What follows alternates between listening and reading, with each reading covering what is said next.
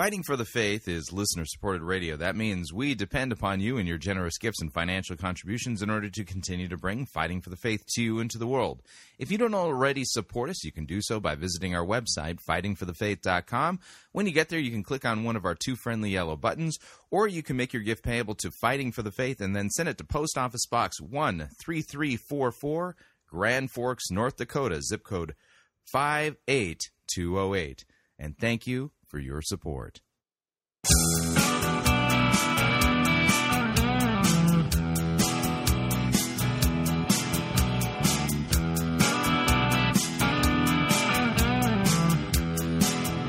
time for another edition of Fighting for the Faith, Monday, August 24th, 2015.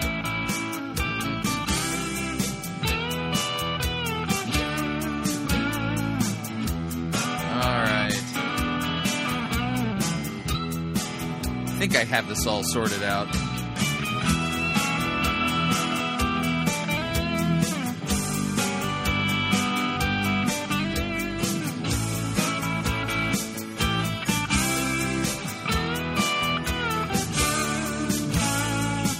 Thank you for tuning in. You're listening to Fighting for the Faith. My name is Chris Rosebro. I am your servant in Jesus Christ, and this is the program that dishes up a daily dose of biblical discernment, the goal of which help you to think biblically, help you to think critically, and help you slow down, stop, open up your Bible, and compare what people are saying in the name of God to the Word of God. No shortage of crazy things being said out there. What we actually strive to do is, open up God's Word. Have you heard of this thing? It's called a Bible. Yeah, and the reason I say it that way is because there seems to be a lot of folk out there who, despite the fact that they are Christians, they don't have any idea what this book actually says. And part of the reason why is because they don't actually take the time to read it. And as a result of it, when their, pastor, pastrix, prophet, prophetess, vision casting leader ascends to the stage and opens it up, supposedly using PowerPoint or whatever system they use nowadays. These people are engaging in an irrational way of handling God's word. And what I mean by that is that when you put those words that they're preaching on back in context, they don't say or mean what the person preaching, teaching, or whatever says that they say or mean. And, to make things even more convoluted, a lot of these people out there, who are, preaching and teaching, they claim to be getting direct revelation from God. I mean, we've got all this direct revelation now running around out there. I mean, who's collecting up all this stuff, And the reality of the situation is that Scripture warns us about the type of people that are out there teaching and preaching and twisting God's word and making His word of no effect, by totally mangling it and not speaking the truth. They pervert what God's word says, what it reveals, and they harm themselves and they harm others too. I mean, we're talking like eternal harm, like hell kind of harm. And so what we do here at Fighting for the Faith is we teach you how to be biblically discerning, how to apply yourself not just to biblical discernment in the sense of we're going to read it out for you, but along the way, if you listen to this program long enough, you're going to be given tools that you can then apply. So the idea here is that I cannot possibly get to all of the emails or all of the questions that come to me. And the ones in particular that, will be like the first that I don't answer because I don't have time are the ones where the person is, wanting me to double check their work. But if they're applying the tools given here at Fighting for the Faith, they're going to have a good understanding of God's word, a good understanding of the basics of hermeneutics, and how to apply sound biblical exegetical ideas to God's word, including context, including a right understanding between the law and the gospel, what a Christ-centered hermeneutic is, how to hear, how to listen for these things so that they can apply them to themselves and not be deceived. So the idea here is that this is a program which will then inoculate you, help you, and really hopefully drive you deeper into God's word. which will then, will bear all kinds of fruit in your life, which really is the thing that we want as Christians. But, we have to talk about that another time. Let's talk about what we're going to do on today's opening of the week episode of Fighting for the Faith. We are going to start off with the Prophetic Holy Orders Network Information Exchange Syndicate Update, and we're going to be listening to the Apostle, notice the question mark, the Apostle Ryan LeStrange, and with the emphasis on the last part of his last name, Strange.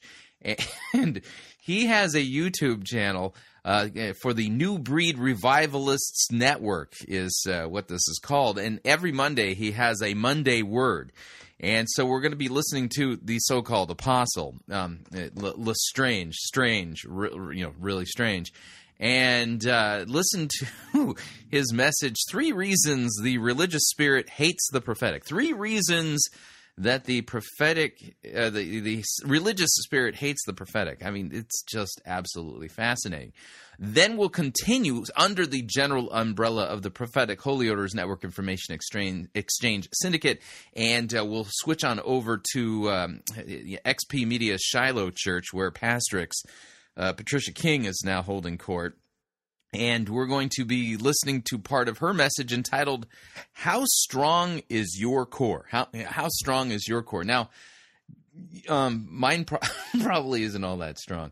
Yeah, if you've listened to this, to Fighting for the Faith for any length of time, then one of the things you know is that, I'm always ever on this quest to become half the man that I used to be. And there are seasons where I seem everything aligns and the weight's coming off, and then it stops and things go the other way. And so, it's kind of like the tide. You got high tide and low tide, and I'm waiting for the day when I have a low tide. And I stay with a low tide. That's what I'm really hoping for. But so when we're talking about core strength and things like that, I don't think my core is very strong. I like to imagine that I've got a six pack ab thing going on underneath all of this, but I don't know why I'm telling you all this. Anyway, so there it is. The name of the message is How Strong is Your Core? And of course, the question is, what on earth does any of this have to do with God's Word?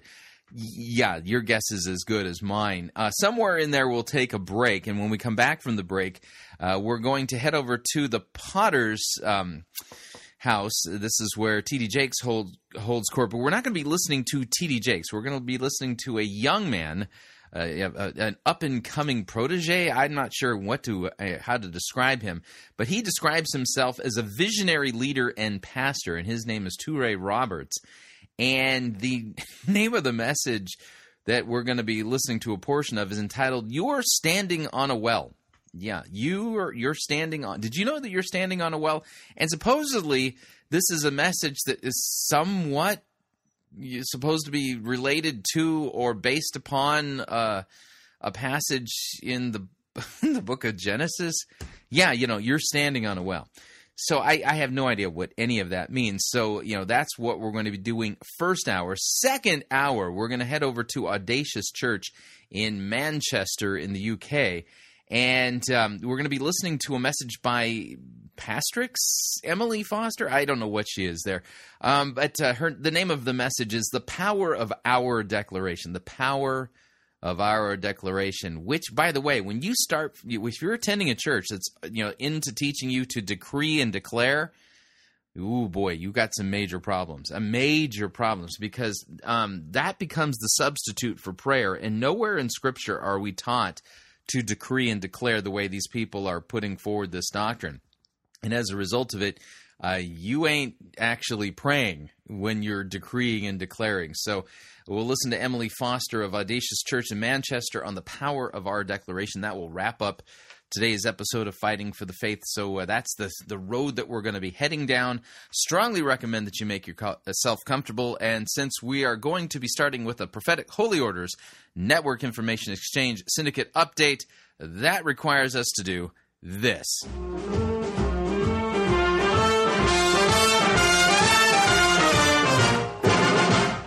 Down on the English fair. One evening I was there when I heard a showman shouting underneath the flare.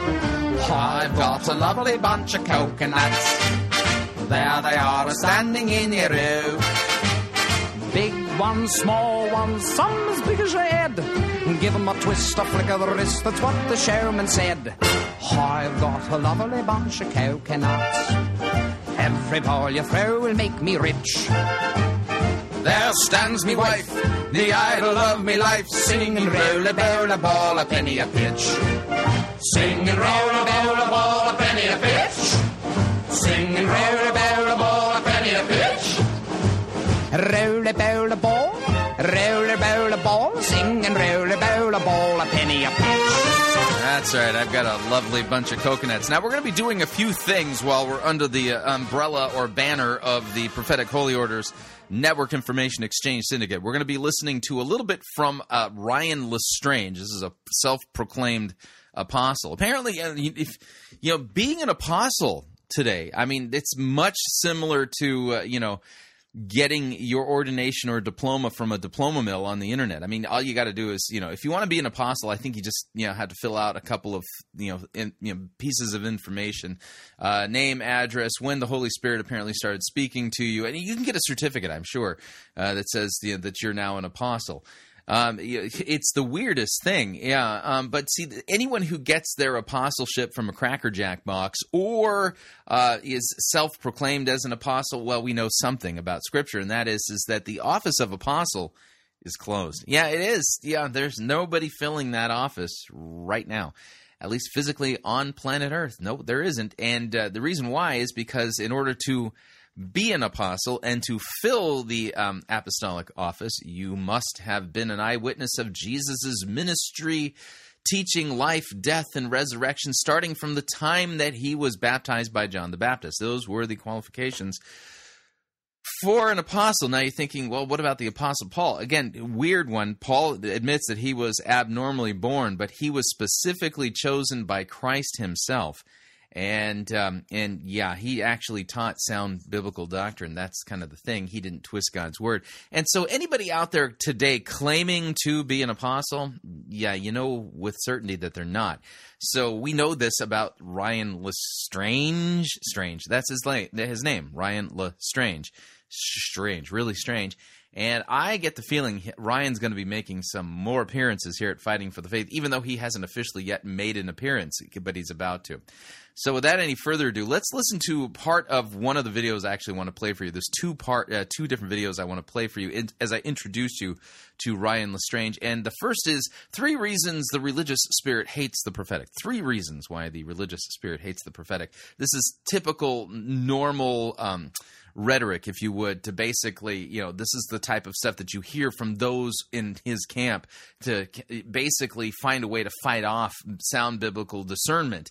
And basically, oh, you have a religious spirit. Yeah, you who would look in the Bible and tell me I'm not a prophet or an apostle. You have a religious spirit. Here's LeStrange to explain. I'm Ryan LeStrange here with today's Monday Word. And my Monday Word today is a little bit of a teaching. It's 3 reasons the religious spirit hates the prophetic ministry. 3 reasons. Okay, so if I'm a guy who actually follows what God's word says and believe what God's word says about false doctrine, false prophets, and even false apostles like LeStrange, then you know what my problem is? Well, I have a religious spirit. And so, that's the reason why I don't love the prophetic. Actually, I love the prophetic. For instance, like the prophet Isaiah, the prophet Malachi, the prophet Amos. Even Daniel was prophetic. And so, I'm all for the prophets. I just don't think that LeStrange is one. You know what I'm saying? Nor do I think that Patricia King is one, or Jennifer LeClaire, or Chuck Pierce. The list is too long to list here, but we continue. The religious spirit hates the prophetic ministry, hates the prophetic spirit, doesn't want you and I to embrace this realm of seeing and knowing. And God has created us to be prophetic people, to see, to know, to move under the leading of the Holy Spirit. Where in Scripture does it say that? know the path that God has called us to go down. We have faith to go down that path. We have confidence to go down that path. We are empowered to go down that path. So again, biblical text to back this up, please. Spirit fights that because the religious spirit is a spirit of bondage. It wants to keep people in bondage. It doesn't want illumination. It doesn't want revelation. Now, in the book... So the religious spirit, the one that would say, yeah, this isn't biblical, that's the religious spirit. It wants to keep you in bondage and keep you from illumination. I see. I see how that works. Which I think is really convenient if you ask me. But here's another video of... kind of give you an example of the type of things apparently the religious spirit is trying to keep you from. Here's a different Monday word from Ryan LeStrange on tapping the wells of the supernatural. See if this sounds like freedom or bondage to you. Here we go. Ryan LeStrange here with today's Monday word. My Monday word is tapping the wells of the supernatural. Tapping the wells of the supernatural. What does that even mean?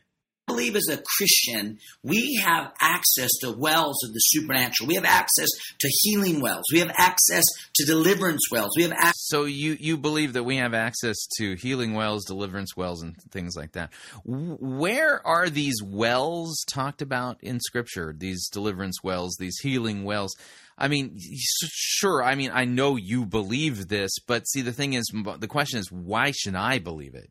I mean, I know that's what you believe, but the question is, why should I believe it? Why should I believe there's healing wells and supernatural wells and things like that I'm supposed to be tapping into? If God wanted me to tap into these wells, don't you think he would have, inspired one of the prophets of the Old Testament or one of the apostles or Moses to, write down in, a portion of the written word of God this important doctrine of supernatural wells and how to tap into them? You see, I know you think this is important. I get that. But see, the question is, why should I think it's important when it's not taught in Scripture? It's the prophetic wells. I love in the book of Romans that it teaches us that we can live a lifestyle led by the Holy Spirit. We can essentially be a prophetic people that are constantly moving. Yeah, which part of Romans are you talking about exactly? I'd like to see that in context. In the supernatural realm of seeing and knowing. We carry within us a healing well, but we've got... I carry within me a healing well, really. Here I've been carrying around this healing well, and I had no idea I had it inside of me the whole time. I mean, imagine how useful this would be, when you start feeling like you got a cold or a flu. Yeah, here I've had this healing well inside of me the entire time, and I was under the delusion that, the thing I needed to do was, get some rest, drink liquids, maybe take antibiotics depending on the type of illness that I was suffering from at the time, and, kind of ride it out, and then, take some personal days off work and stuff like that. But, I mean... I didn't even know that I had a healing well in me this entire time, and all I had to do is tap into it, and, my cold and flu would have gone away and stuff like that, and, I wouldn't have missed work. I better not let my wife know, because she doesn't like it when I miss work, and if she knew that I had a healing well inside of me and wasn't tapping into it when I could have, I would have some explaining to do, Tap these wells. It's like the person that's looking for oil. That oil can be underground, but there has to be a discovery of it, and then they've got to tap it.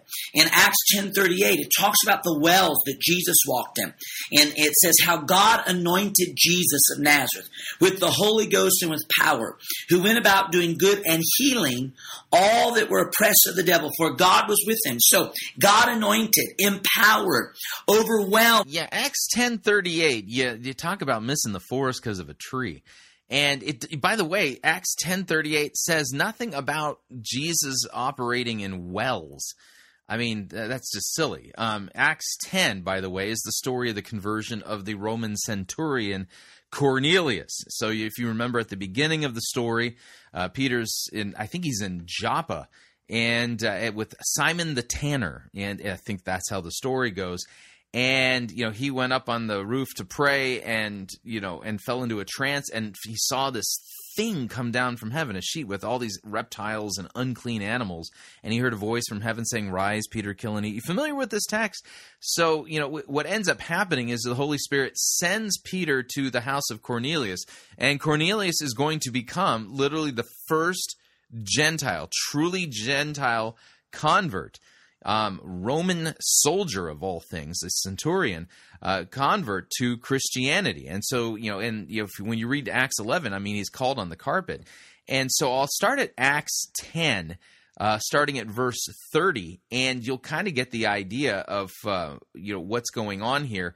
And so Peter shows up at Cornelius's house and wants to know, why he was sent for. And Acts 10, verse 30 says this: Cornelius said, "Now 4 days ago, about this hour, I was praying in my house at the ninth hour. Behold, a man stood before me in bright clothing. And he said, 'Cornelius, your prayer has been heard, and your alms have been remembered before God. Send therefore to Joppa, ask for Simon, who is called Peter. He is lodging in the house of Simon, a tanner by the sea. So I sent for you at once, and you have been kind enough to come. Now therefore we are all here in the presence of God to hear all that you have been commanded by the Lord.' So Peter opened his mouth, and he said, 'Truly I understand that God shows no partiality, but in every nation anyone who fears him and does what is right and is acceptable to him. As for the word he sent to Israel, preaching good news of peace through Jesus Christ, he is the Lord of all. You yourselves know what happened throughout all Judea, beginning from Galilee after the baptism that John proclaimed, how God anointed Jesus of Nazareth with the Holy Spirit and with power. He went about doing good, healed all who were oppressed by the devil, for God was with him.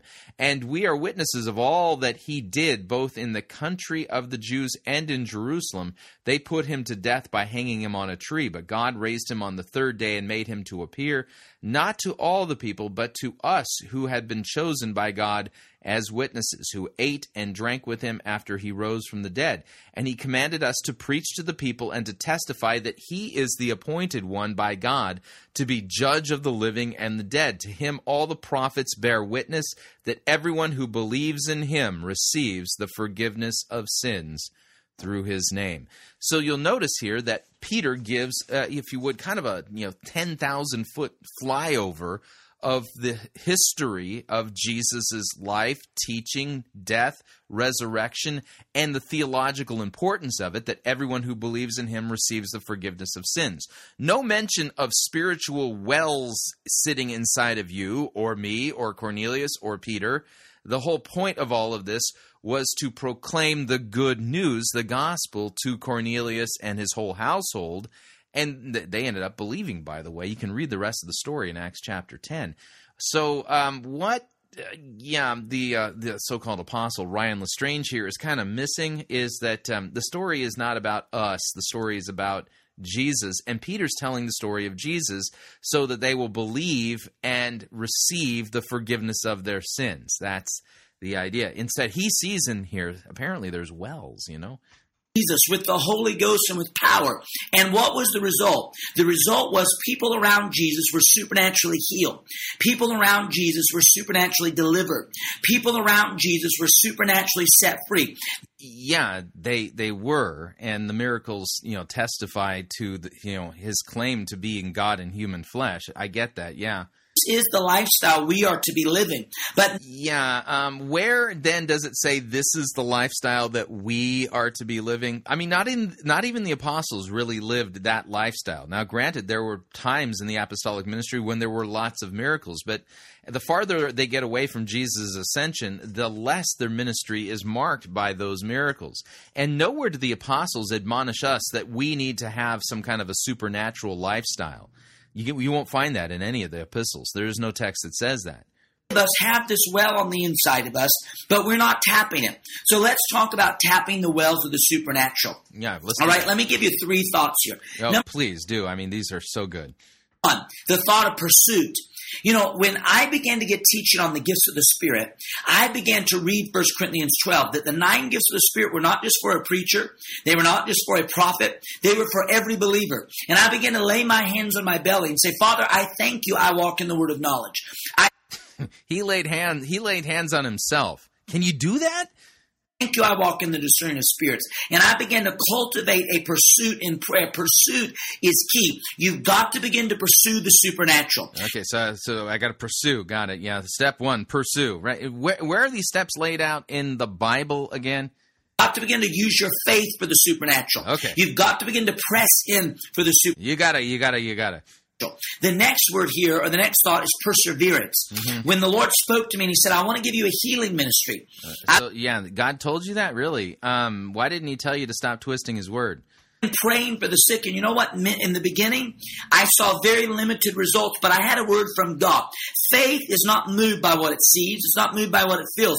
So we've got to have perseverance. When you begin to tap into the supernatural wells, there will be opposition. There will be challenging moments. There will be discouraging moments, but don't let that stop you. Build a persevering spirit upon you. So persevere. Have a persevering spirit as you're learning how to tap into the supernatural wells, which are not even mentioned at all in Acts chapter 10. Yeah, persevere all you want. You ain't going to tap into those wells because they're dry. They're not even there.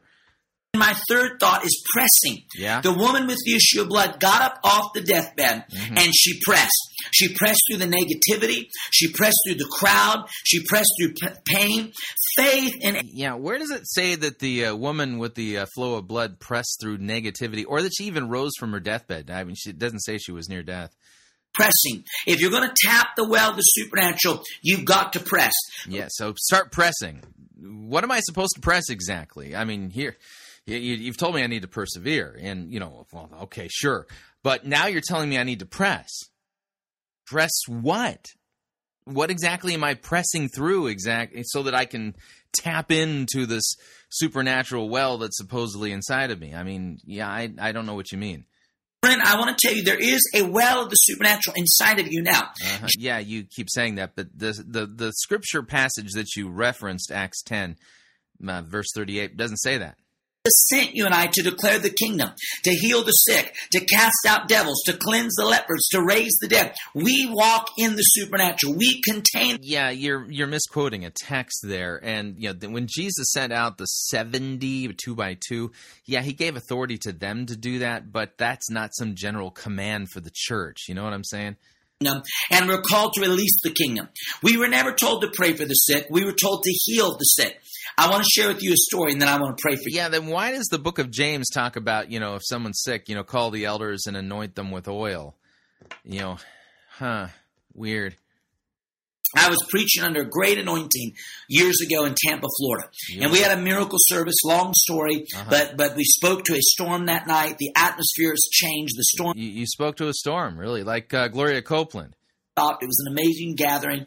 Then God began to pour out healing. Many, many people were healed. At the end of the service... Now you'll notice, who's he talking about right now? He ain't talking about Jesus. When we read out what Peter said to the household of Cornelius in Acts 10, who was Peter talking about? Oh, that's right. He was talking about Jesus. And see, there's the subtle snare, is it not? All of these people who have baked their brains on the so-called glory of God, and it's really not God's glory that they're experiencing. Yet the last person they talk about really is Jesus. The first person they talk about is themselves. And of course, you're sitting there, you probably think, if you think that this is legit, you're going, why hasn't this happened to me? I never have these, experiences. I had no idea that there was a well inside of me. How'd this guy figure it out? Why is God talking to him and not? Yeah, and see, what happens is that then you begin to think, maybe I'm just not as holy as this person, because if I were holy, then God would talk to me. But since he's not talking to me, this person must really be in with God and I must not be. And so I've got to do something so that I can, get on the inside track and start experiencing this stuff. When in reality, these people are deceived and they're deceiving people. They're not teaching the truth and they're not pointing people to Christ and him crucified for our sins. They're pointing people to themselves and looking within to try to find those healing wells and nonsense like that. And who gets left on the sideline? The real Jesus and what he really did for us. Yeah, it's all a ruse. Anyway, we're up on our first break. If you'd like to email me regarding anything you've heard on this edition or any previous editions of Fighting for the Faith, you can do so. My email address is talkback@fightingforthefaith.com, or you can subscribe on Facebook, facebook.com/Pirate Christian. Follow me on Twitter. My name there, @Pirate Christian. Quick break. When we come back, Patricia King update and a update from Touré Roberts, who was preaching at the Potter's House. Stay tuned. Don't want to miss it. We'll be right back.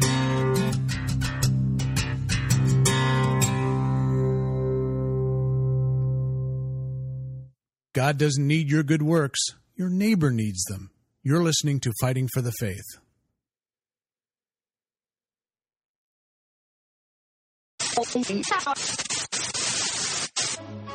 You're listening to Pirate Christian Radio. We'll be taking your false doctrine now.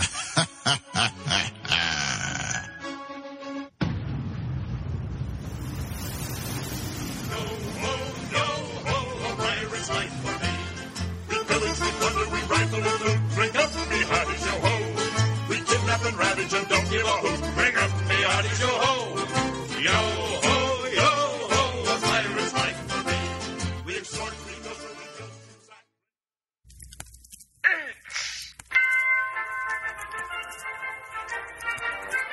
Max Holliday's Birdcage Theater presents Church Day Select.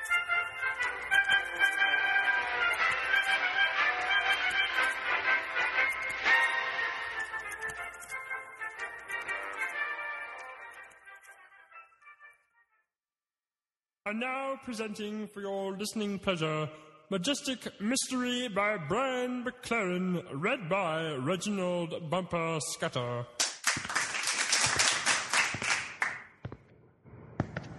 Oh, majestic mystery.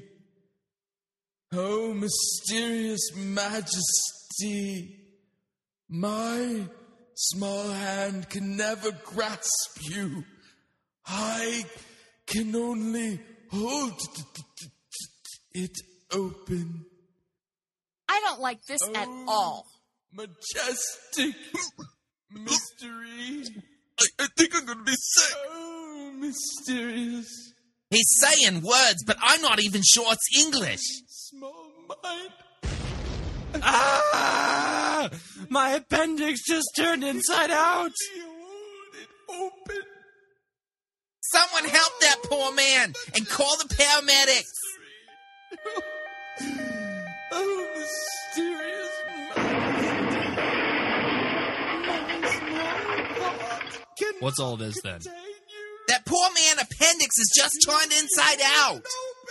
Well, that doesn't sound good. It's not every day that people's appendixes do that. What was he doing? Listening to the emergent poet on stage. You didn't tell me there was emergent poetry being read? Right. Everybody evacuate the building immediately.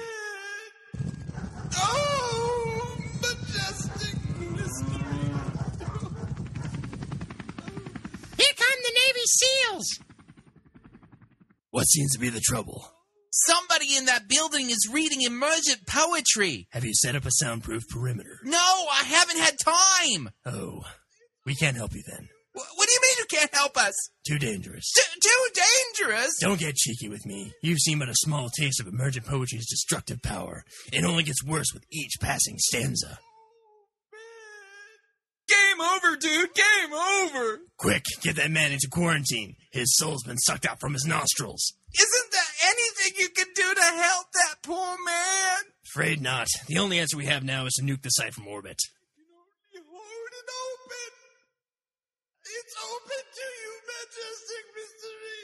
Search the area and make sure no one's hiding in the refrigerator. We can't have any survivors. It's been nice serving with you, Chief. Likewise. Can't believe the world's come to this.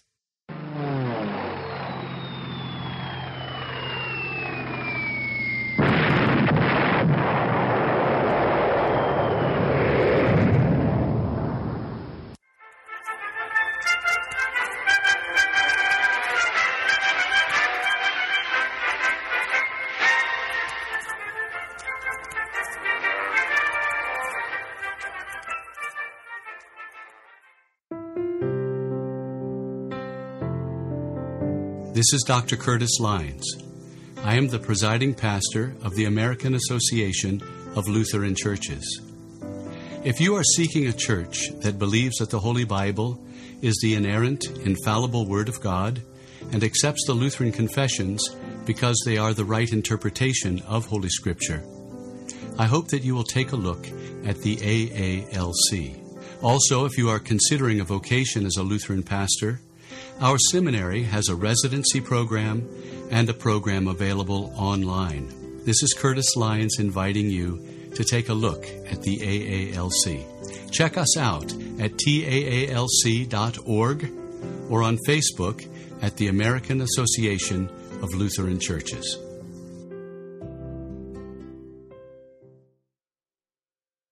Hi, Chris Rosebro here to talk about our longtime featured advertiser, CheapOair. Doesn't matter if you're traveling for business reasons or for pleasure. Doesn't matter if you're traveling within the United States or abroad. CheapOair is the place for you to save literally hundreds of dollars on your airfare, hotel rooms, and rental cars. Visit our website, fightingforthefaith.com. On the side of our website, you'll see our ad banners. Look at the ad banner for CheapOair and look on it. There's a promo code. Write the promo code down. Click on the ad banner and then book your travel at the CheapOair website, and you'll have the opportunity to enter that promo code for additional savings. Again, fightingforthefaith.com. Write down the promo code, click on the ad banner, and save money on your airfare, hotel rooms, and rental cars today.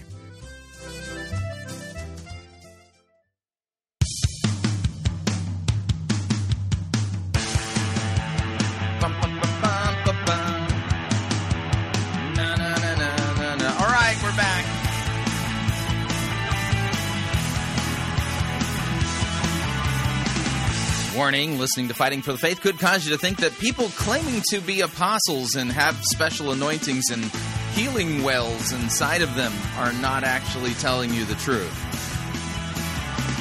Just a reminder, Fighting for the Faith is listener-supported radio. That means we depend upon you and your generous gifts and financial contributions in order to continue to bring Fighting for the Faith to you and to the world. And you can partner with us by visiting our website, fightingforthefaith.com. When you get there, you'll see our two friendly yellow buttons. One says donate, the other says join our crew. When you join our crew, you're signing up to automatically contribute $8.95 every month. That's it, to the ongoing work and mission of Fighting for the Faith and Pirate Christian Radio. It's a great way to support us. Of course, if you would like to specify the amount that you would like to contribute, you could do so by clicking on the donate button, or you can make your gift payable to Fighting for the Faith and then send it to Post Office Box 13344, Grand Forks, North Dakota, zip code 58208. Let me thank you for your support, because we truly cannot do what we are doing here without it. All right, we're still under the general umbrella of the Prophetic Holy Orders Network Information Exchange Syndicate. Here's Patricia King from yesterday's sermon from the Shiloh XP Media Church Fellowship on how strong is your core? Yeah, here we go. The Lord gave me this just the other day as I was praying and seeking His face on how to prepare for these coming days, because he is strengthening His people. Now notice she says that God directly gave her this message. Kind of like the one about painting your valley purple. In this hour, because of what lies ahead. It says in Timothy that in the end times, there will be difficult times, treacherous times. Yeah, treacherous in part because of false teachers like you. Men will be lovers of self, lovers of pleasure, rather than lovers of God. There'll be a lot of rebellion. There'll be a lot of...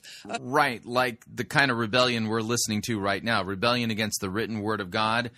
Rebellion on the part of a woman passing herself off as a pastor. Things like that. Humanism, actually. Just people making up their own rules on what they think God should say, and, twisting the Scripture and all that kind of stuff. And there's all kind of carousing and partying and immorality. It's listed, a whole list. And a people holding to a form of godliness but denying the power of it. And so if we are getting ready for those days, we are not going to be a people caught off guard. And we are not going to be a people that live like the world lives, with those kind of affections. We are a people separated unto God. And so as I was praying into that, how can I pastor our flock and our team? Yeah, did you catch that? She thinks she's a pastor now. Apparently, you just declare yourself a pastor, and you can become a pastor. It doesn't matter if you're biblically qualified or not. Nurtured in the strength of the Lord so that we will be connected to his supernatural power and ability and his amazing, outstanding, outrageous grace in this hour. And as I was praying into it, I felt him ask me a question. He said, how strong is your core? So God is specifically asked you right up, how strong is your core? Was he talking about, like core strength training that you're going to need to go get like at the gym? What kind of core strength was he talking about there, Patricia? And when he was giving it to me, there was two kind of scenarios that he was putting in my heart. And one of them is in regards to the military, that when they train troops for war, when they train troops to protect a nation, the most important thing about that training is to make sure that they've got a strong core, not only in their physical body, but in their soul, in their mind, in their emotions. And my husband was in the army, so I was talking to him this morning about this. And he says, they intentionally try to break you. Intentionally. He says the cruelty that you get in boot camp is beyond anything that you could ever imagine. He said, I've seen strong growing men, like grown men, like strong young men who are... Okay, so let me see if I have this straight. So God asked you, how strong is your core? Yeah, so and her version of the Holy Spirit, her Holy Spirit is really not that powerful at all. I mean, he... couldn't find his way out of a paper bag if you gave him a GPS and a flashlight. But her Holy Spirit, sounds something like this. Hi, Patricia, this is the Holy Spirit. And, I was just kind of wondering, how strong is your core? Let me give you, what I mean here. The military, and the they break people and, they really put them to the ringer in their basic training and stuff like that. I mean, does that help you understand, my question, how strong is your core? Yeah, if I were hearing a voice like that, kind of putting these things, I think I'd need to go check myself into a facility. But okay, so you have a better idea. Oh, the Holy Spirit, wants your core to be strong and, look at the military. Mm-hmm. Right. Does this make any biblical doctrinal sense to you? Of fervor and muscle and everything. Bawl their eyes out and ring the bell, so to speak.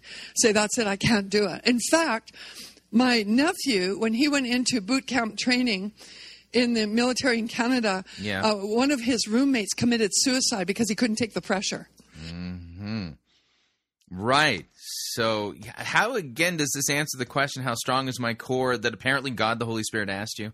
That is how hard they break you in the military. Mm-hmm. But it's not because they necessarily want to be mean. I mean, only God knows their heart. But, the principle of it isn't so that they are trying to be mean. The principle of it is so that when you are in the thicket mm-hmm. of battle and war and everything's hitting around you hard, that you will not break at that point.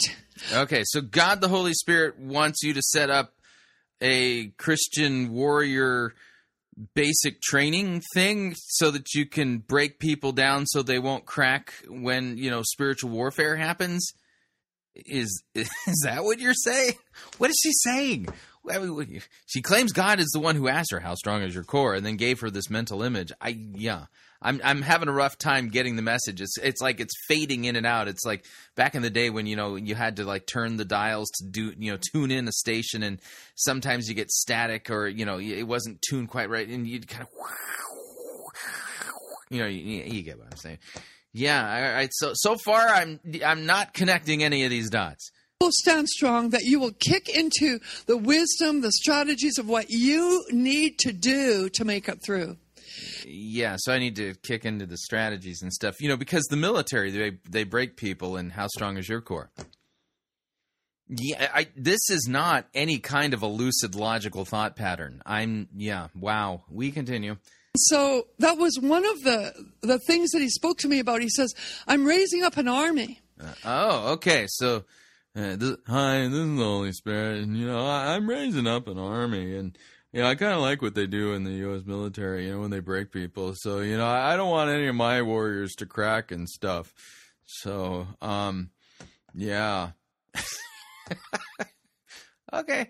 An army of those who will not falter when they're in battle. They're not going to be full of self-pity or woe is me and oh, poor little old me. They're not just going to have the first little test and ring the bell and say, I can't do it. That they will be a people who will persist and move forward, because I'm raising up a people who will be so graced with supernatural power. But I have to know if their core is ready for it. Uh-huh. So was she channeling the Holy Spirit? Because she was speaking in the I, pronoun. I'm raising up an army. Yeah. So was that a direct revelation from God, the Holy Spirit, you know, through Patricia King? Uh-huh. Because if you cannot take grace when there's light stuff going on, you will never know how to connect to that grace when there's severity. Yeah. You got to learn how to connect to the grace, man. Especially when there's severity. And severe days are coming. Yeah. And amazing days are coming. For the church, we haven't seen any display of power in church history like we're going to see in the days ahead. It is the best is on its way. But he's preparing a people who will stand, a people who will be so strong and so firm. So is he putting them through basic training? I need to know the details here. Scenario he gave me was Olympic athletes. Okay, so the Holy Spirit asked you the question, how strong is your core? Gave you a scenario of men being trained in the military, and now he's giving you a scenario of Olympic athletes. Yeah, I'm still not connecting any of the logical dots here. And he said when Olympic athletes train, they train to win the medal, not just for themselves. It's for the nation. When a military recruit is being trained, it's not just for them. It's not about for their own glory. They are protecting an entire nation. They have to be strong for the nation. And when an Olympic athlete is getting prepared, they have to prepare to win for the nation. They stand for the nation. Yeah, yeah, right. So, you know, you got to get your core thingy. How do I strengthen my core so that I can stand for the nation? Their success is for the nation and their failure is for the nation. And so he said, when athletes are trained, it's not easy. A person doesn't wake up at 14 years of age and say, oh, I'm going to be an Olympic athlete. Yay. I see it. I had a dream last night. It's awesome. They aren't ready. They're not ready at all. You'll find out, even if they have the potential for it, to see if they can run a race, even a small race, and get through it without bawling, squalling, and laying down and dying. Because if they do that in the little bit, they'll never win that. They'll never be ready for the Olympics, no matter how much they desire it. No matter how much they long for it, they will not be able to maintain that because they're not seasoned. But can they be? If your passion for something is great enough, you can be seasoned for anything. You. Is she preaching about Jesus? I don't hear her preaching about Jesus. I don't think you even need Jesus for this. And that's kind of the weird thing, because the Holy Spirit in the New Testament seems to be obsessed with helping people preach about Jesus and not themselves. Strange, strange indeed. All right, moving along.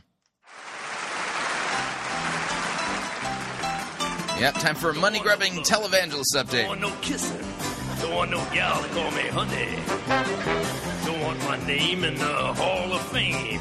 Just want a big fat pile of money. Give me that almighty dollar for that lettuce, hear me holler. Give me buckets full of ducats, let me walk around and waller in Mazuma, El Dinero, wanna be a millionaire. Give me money, money, money, money, money. I want that green ammunition, that's the stuff for which I'm wishing. Fill my closets with deposits, I'm a demon in addition. Give me shekels, give me pesos, let me see their smiling faces. Money, money, money, money, money. I wanna get me a suit that's made out of loot and whistle to wear it in green. I got that monetary itis, like be just like King Midas. Want that golden touch is what I mean. Give me that old double eagle. Want that tender that is legal and financially substantially any sum I can inveigle. Want to live in regal splendor with that loving legal tender. Money, money, money, money, money. That's right. That's Dr. Teeth and Money, Money, Money. Now, what we're going to be listening to is a special guest speaker over there at the Potter's House out there in, I think, the Dallas-Fort Worth area. And we're going to be listening to his message. By the way, his name is Touré Roberts. And we're going to be listening to his message entitled, You're Standing on a Well. You're Standing on a Well. I'm not sure what this has to do with sound biblical doctrine, the Bible, Jesus and him crucified for our sins. Yeah, I have very little confidence that this is going to turn out well in that category. But here's Touré Roberts to explain to us the importance of this idea of you're standing on a well. Here we go. Well, I want to draw your attention to a passage of Scripture in Genesis.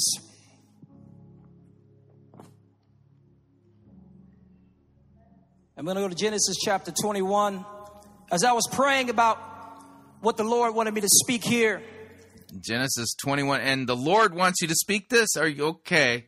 The Potter's House, and to speak to those who are watching from all around the world. Can we give it up for our online church right now? Those from all around the world who have tuned in. You're in the right place at the right time, and we honor you and salute you.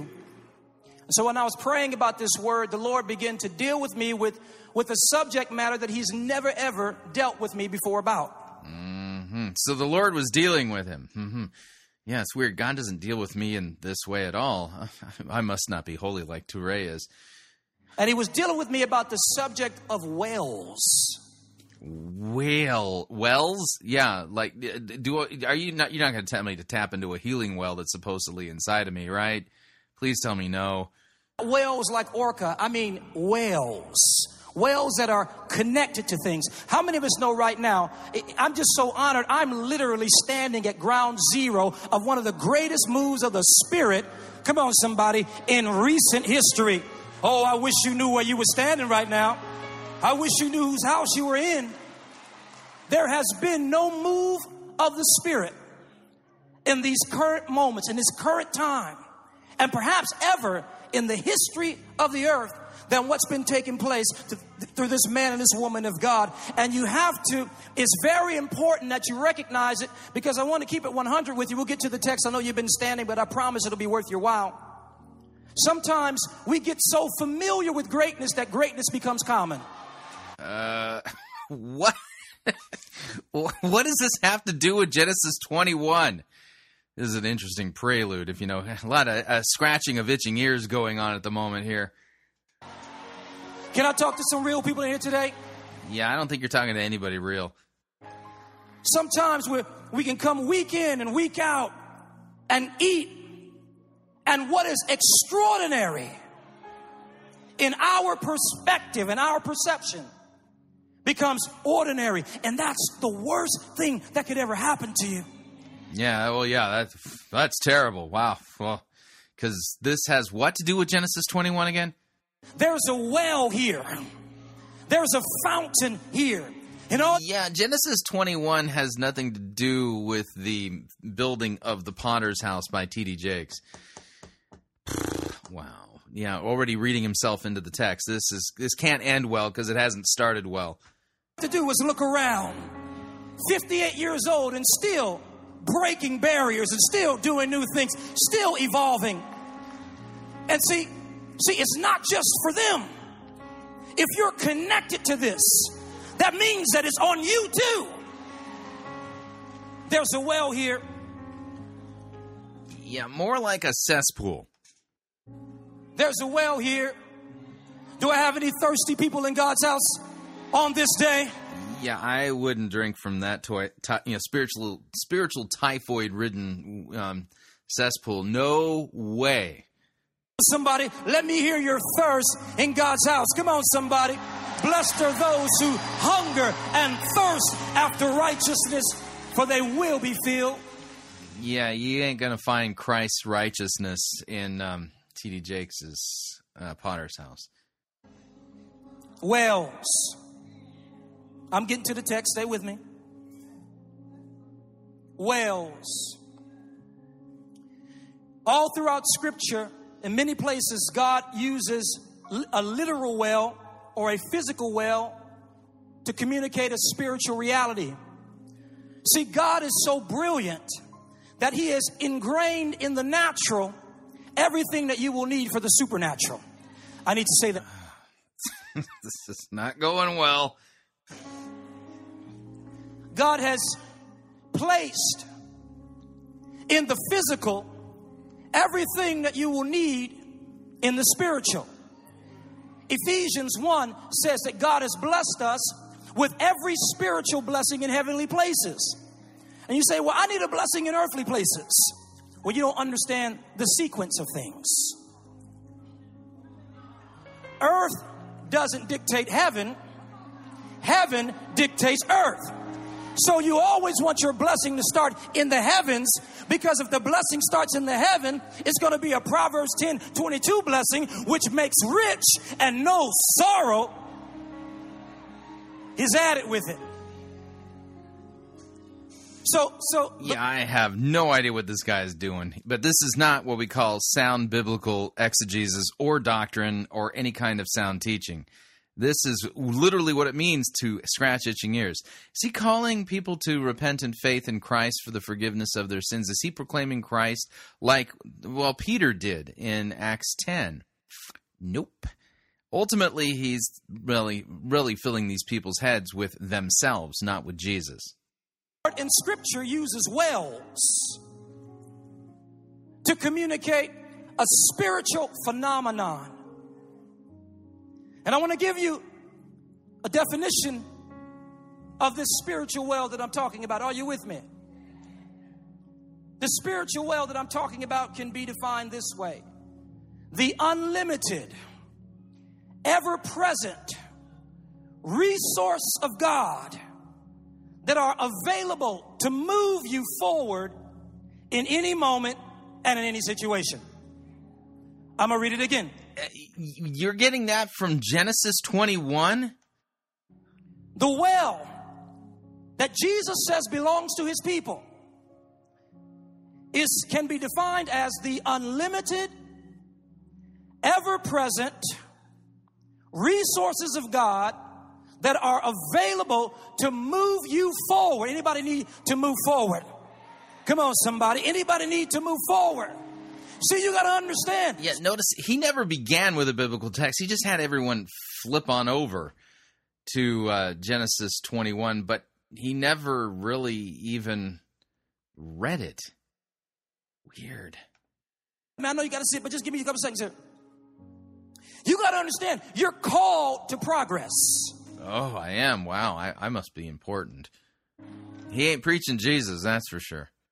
If you're stuck, something's wrong. If you're not progressing, well, it must be sin or something in your life, right? That means that something is not working right. If I'm stuck, people talk about same thing, different day. Says who? This is the day that the Lord has made. I'm going to rejoice and be glad in it, because... Yeah, this is the day that the Lord has made. I will rejoice and be glad in it. Does not mean that I'm supposed to make some... What kind of progress am I supposed to be making anyway here? By progress, do you mean heading closer to the grave and my death? By progress, do you mean that I'm moving up the corporate ladder? What do you mean by progress exactly? That's kind of a vague term. I suppose God's called you to make progress. Okay, in what? And how do I know if I'm making enough of the progress that God has made me to progress in? Something in this day for me. If God made this day and He put me in it, well, then I must be somebody really special. Yeah, that's how that logic works. Come on, somebody. Where are my daily bread people in here? Give me this day my daily bread. There's something that belongs to me in this day that was not available to me yesterday. So, I mean, who knew that, give us this day our daily bread is a sign and indicator of your divine destiny and your need for progress. Progress in what way, I don't know. But, see, you were made to progress, Somebody, where's your expectation? Where am I expecting people in here right now? Expectation for what? What has God's word led me to expect?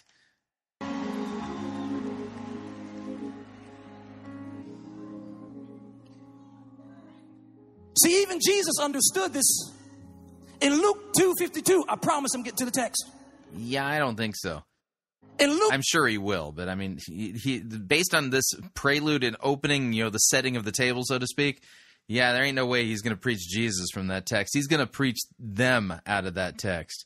52, here's what it says about Jesus. It says that Jesus increased. Yeah. That word literally means to be driven forward. Jesus, this is the anointing that's on your life. Yeah, how do you get Jesus? Well, he increased in wisdom and knowledge and stature, things like that. It's talking about the fact how Jesus grew up. That where does it say in Scripture, I have the same anointing as Jesus? Jesus is the Messiah, the Mashiach, the anointed one. That's what Christos means. That's what Messiah means. Where does it say I have the same anointing on my life that Jesus had? What biblical text says that again? Calling that's on your life. This is the inheritance that's on your life. This is the legacy that's on your life to increase. Oh, I see. Jesus, you know, he increased in, you know, Luke 2. So I have his, apparently I'm the Messiah. Who knew? I missed it. I mean, I did not even realize that I was a little Messiah and that I have the same anointing on my life that Jesus had. I missed it this entire time. I should be progressing in something, but I must have missed it. Yeah, okay. You'll notice there that the contrast then is between what we heard Peter preach in Acts chapter 10. In Acts chapter 10, we heard Peter preach about, well, whom? Jesus. That's right. Let me read again what Peter preached. See if you notice the difference here. One of these things is not like the other. Here's what it says, Acts 10:34. Now, truly, I understand that God shows no partiality, but in every nation, anyone who fears him and does what is right is acceptable to him. As for the word that he sent to Israel, preaching good news of peace through Jesus Christ, he is the Lord of all. You yourselves know what happened throughout all Judea, beginning from Galilee after the baptism that John proclaimed, how God anointed Jesus of Nazareth. Notice the anointing is on Jesus. Jesus of Nazareth with the Holy Spirit and with power. He went about doing good and healing all who were oppressed and by the devil, for God was with him. And we are witnesses of all that he did, both in the country of the Jews and in Jerusalem. They put him to death by hanging him on a tree, but God raised him on the third day and made him to appear, not to all the people, but to us who had been chosen by God as witnesses, who ate and drank with him after he rose from the dead. And he commanded us to preach to the people and to testify that he is the one appointed by God to be the judge of the living and the dead. To him all the prophets bear witness. To him, to Jesus, all the prophets bear witness that anyone who believes in him receives the forgiveness of sins through his name. So you'll notice that, you know, all of the examples of the, well, teaching, apparently Christian teaching that we've played so far in hour number one today, all pretty much focus us on ourselves rather than the one to whom all the prophets testify, who Peter preached about, and tells us how we are to progress. We have the special anointing. We have these amazing things within us. We have got to, we, rather than him. Big difference. Hopefully you understand the importance. One is pointing us to Christ and is telling us the truth. The other is pointing us to ourselves and deceiving us, filling our heads with narcissistic nonsense. All right, we're up on our second break. If you'd like to email me regarding anything you've heard on this edition or any previous editions of Fighting for the Faith, you can do so. My email address is talkback@fightingforthefaith.com, or you can subscribe on Facebook, facebook.com/Pirate Christian. Follow me on Twitter. My name there, @Pirate Christian. Quick break. When we come back, heading to Audacious Church in Manchester in the UK to hear a sermon about, well, our declarations. Stay tuned. Don't want to miss it. We'll be right back. No itching ears are scratched here. You're listening to Fighting for the Faith. Pirate Christian Radio Theater presents Death of a Salesman. Are ye a salesman? Why, yes, I am. Can I interest you in some...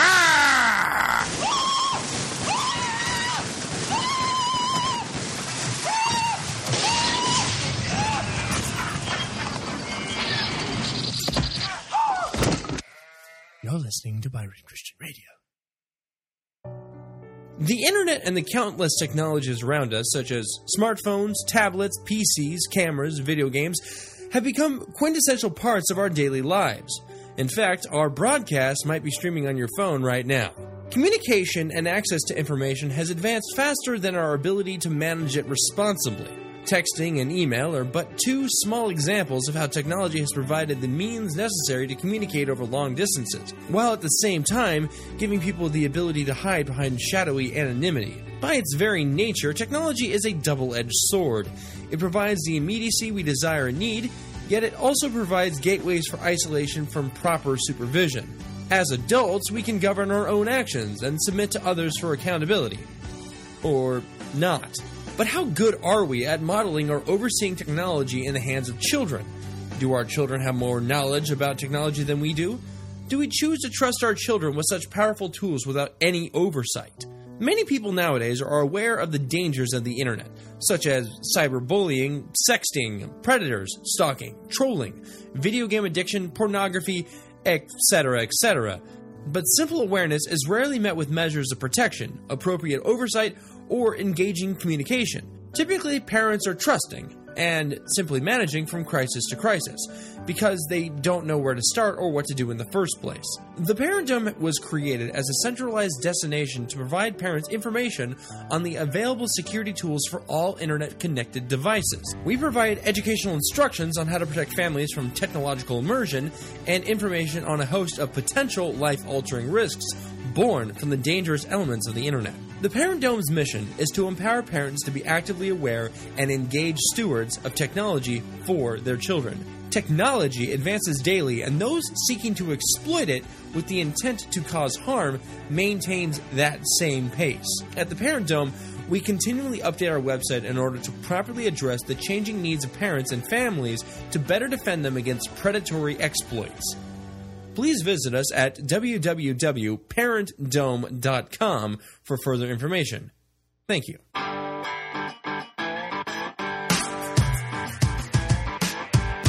right, we're back. Hour number 2 of Fighting for the Faith sermon review time. It's been a while since we've been to Audacious Church.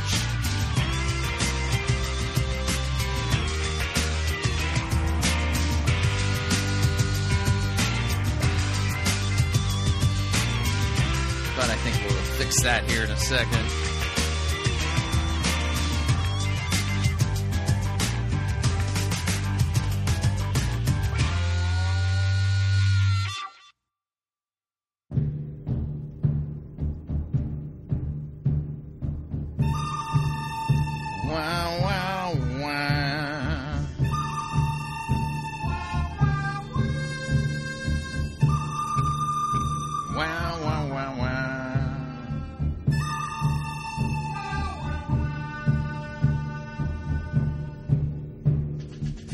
The good, the bad, the ugly. We review it all here at Fighting for the Faith. We're an equal opportunity sermon reviewing service. Today's sermon comes to us via Audacious Church, Manchester in the UK. Emily Foster presiding. Yeah, female. And the name of her message is entitled The Power of Our Declaration. I mean, it's like we are little messiahs. We're little Christoi, running around. Yeah, declaring and decreeing and magically speaking things into existence and stuff like that. And yet I don't find that that's the message of the New Testament at all. So we'll see if she's able to actually exegete a passage clearly and show us from a clear passage of Scripture or two that this is actually what God intends for us to be doing, and embracing the power of our declarations, so to speak.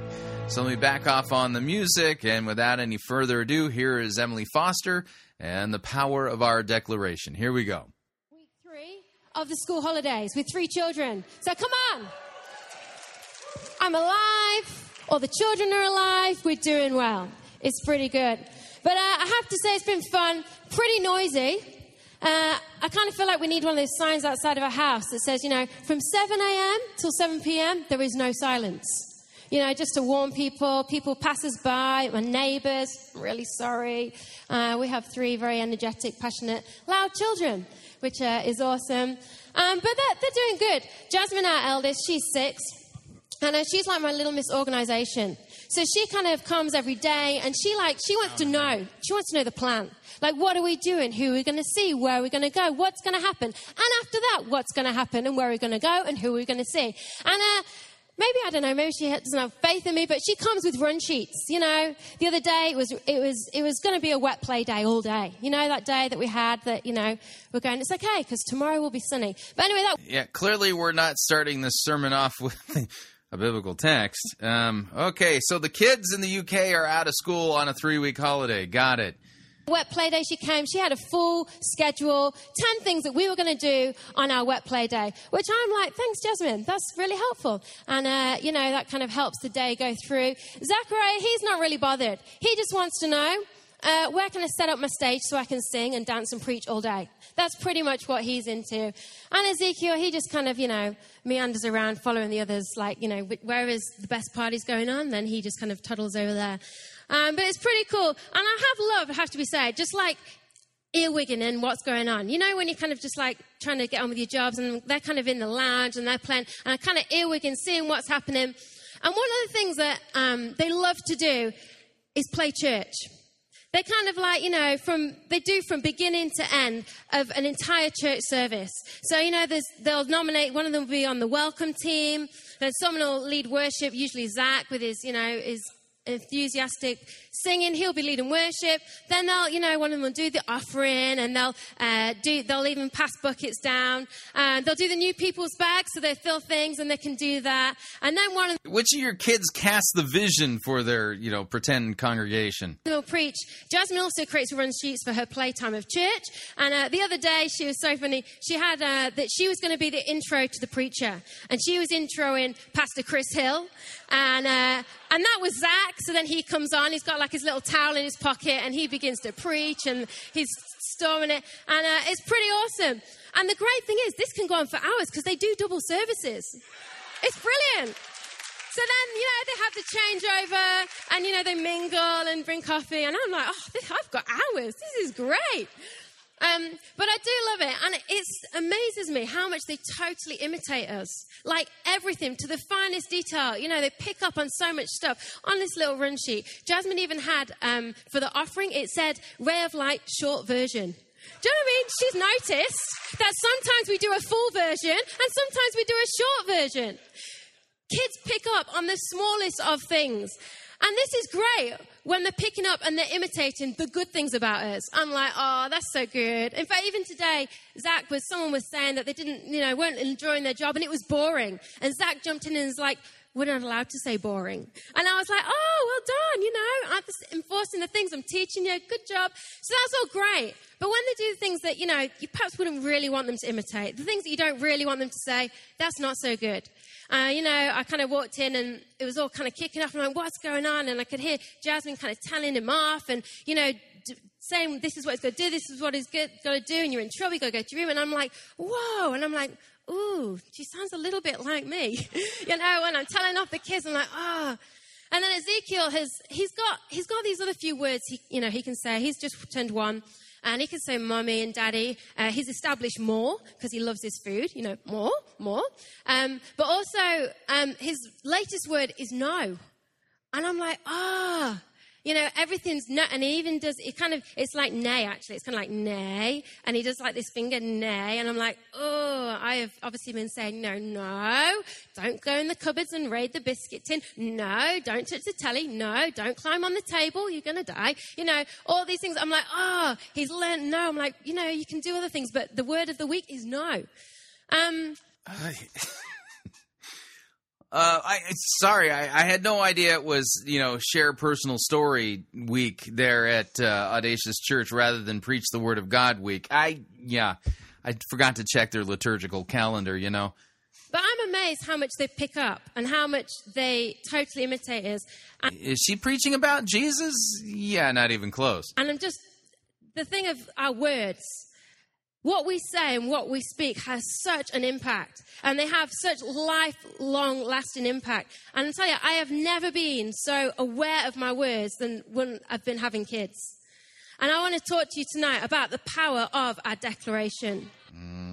The power of our declaration. The power of... Yeah, apparently we have all kinds of power. Oh, boy. The power of our declaration and what we say. See, the definition of declaration is this. Yeah, are you getting this definition from a biblical word in either the Greek or Hebrew manuscript? And could you read it for me in context? It means a formal or explicit statement or announcement. Yeah, that sounds like you got it from dictionary.com. Yeah, why are we starting there rather than with a biblical text? I'll read that again. Declaration is a formal or explicit statement or announcement. Yeah, well, reading it twice from dictionary.com doesn't make it biblical. You see, church, we've been talking and we've been speaking about this new era that we're going into. We're stepping into a new era. And you've been talking about a new era you're stepping into. Mm-hmm. Sounds like you've stepped into it for sure, you know. New season is about to take place. And I fully believe that as we step into this, there's a... Yeah, they're stepping into a new season. Why don't you open up the Bible and exegete a biblical text? Not that you should be doing that anyway, but that would be the job of somebody who's delivering a sermon, you know. A few announcements that are going to need to be made to our world. There's a few statements that are going to have to be spoken to our circumstances. There's some mountains that are going to have to be spoken to. And as we heard this morning, there's going to be some walls that are going to need to be shouted at. The power of our declaration. And I want us to turn our Bibles tonight to Jeremiah, which is where I'm kind of going to be sitting. Although it's jumped from my Bible. Somehow. You got it? Jeremiah 1. Jeremiah 1. Okay. So I'm supposed to read myself into the call of Jeremiah. Is that what I'm supposed to do? Jeremiah 1 verse 4 says this, and this is the call of Jeremiah from God when he's being called by God. This is Jeremiah speaking, and he says this. The word of the Lord came to me saying, before I formed you in the womb, I knew you. Before you were born, I set you apart. I appointed you as a prophet to the nations. Alas, sovereign Lord, I said, I do not know how to speak. I am too young. But the Lord said to me, do not say I am too young. You must go to everyone I send you to and say whatever I command you. Do not be afraid of them, for I am with you and will rescue you, declares the Lord. Then the Lord reached out his hand and touched my mouth and said to me, I have put my words in your mouth. See, today I appoint you over nations and kingdoms to uproot and to tear down, to destroy and to overthrow, to build and to plant. I love this passage. Yeah, but here's the idea. Peter says that Jesus is the one to whom the law and the prophets testify. So even Jeremiah ultimately was raised up by God for real to actually point us to Christ. And he was a prophet. I'm not. You're not. So, you know, somehow making my life a parallel to the call of the prophet Jeremiah, boy, yeah, that's narcissistic. Nowhere in Scripture am I told that, you know, hey, you know, I'm just like Jeremiah in that sense. We continue. See, this is one of my life passages that God actually spoke to me when God first called me. God spoke to you when he called you. So he raised you up like a prophet like Jeremiah? Really? And I kind of said, yeah, I'm going to spend my life building church.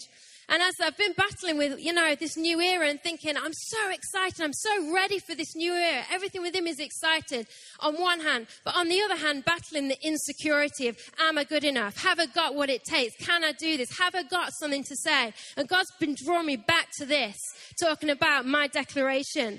Your declaration. Wow. How'd you read yourself into there? I'm a little curious how you find yourself in that text. And it's been one of those things that God's really been pressing on me. And I was in worship a few weeks ago, and God just spoke to me really clearly again, just based on this. And he just said, woman of declaration, rise up. Woman of declaration. Really, you received a direct revelation from God, and God told you, woman of declaration, rise up. Yeah, uh-huh. And why should I believe you when you're disobeying God's word regarding a woman teaching? Yeah, I don't have any reason to believe you've actually heard from God, and you're not even telling me about Jesus. You're telling me about you. Declaration, rise up. And I fully believe that that's not just something that God's been speaking to me about, but this is for all of us. And I believe he is calling us to be a generation of declarers. We're going to be a declarer. So God's calling us to be a generation of declarers. Don't you think if God wanted us to be a generation of declarers, he would have declared that in his written word? Generation. See, this is not our time to shrink back, to sit on the sidelines, to keep quiet. But actually, God, just like Jeremiah, is calling us to speak out the words that he's put on our mouths, that we have actually got something to say. So apparently, the words that we're supposed to receive from God are via direct revelation. I do have words of God that I actually proclaim. When I come to the radio microphone, when I go to the pulpit, and those words are all found in the written Word of God, all of them. And not when we're older or when we're more qualified or when we've got everything sorted, when we think we're going to be more anointed, when we think we're going to be more holy and everything's going to be lined up in our life. But actually, the call is for now. He says here in Jeremiah, he says, see, today I appoint you right now. You see, there's a generation out of... So, because you read this and it said today, that means today God's anointing you and calling you to be a prophet too. Yeah, that's not what that means. This is that portion of this is the historical narrative that tells us, who it is that sent Jeremiah. He wasn't sent by himself. He was not presumptuous. God actually appeared to him and called him to be a prophet. These walls that are waiting to hear what we've got to say. They're waiting to hear for someone the answers that they're looking for, the questions they're asking, and they're waiting for someone to give them an answer. How do I do this life? How do I handle this brokenness, this hurt, this pain? Is it just supposed to be like this? Is there more to life? There has to be. Why am I here? Why has God put me on this planet? And I fully believe that just like Jeremiah, with the power of our words, we're going to begin to uproot old thinking. We're going to begin to just pull down barriers between us and the promises of God. We're going to destroy some of the lies that the enemy is shouting loudly at our generation. We're going to be a declaring generation. And if we're going to be this declaring generation, then there's a few things that I think from this passage that we've got to understand, we've got to grasp. Yeah, so, you read this passage and all of a sudden you're a declaring generation. Yeah, unless, of course, you're going to proclaim the gospel. We have been called to proclaim repentance and the forgiveness of sins in Jesus' name. You can find that in Luke 24. Making disciples of all nations, baptizing and teaching all that Christ has commanded. You find that in the written word of God. A declaring generation? Yeah, this sounds like they're really full of themselves. We've got to take hold of. So are you ready?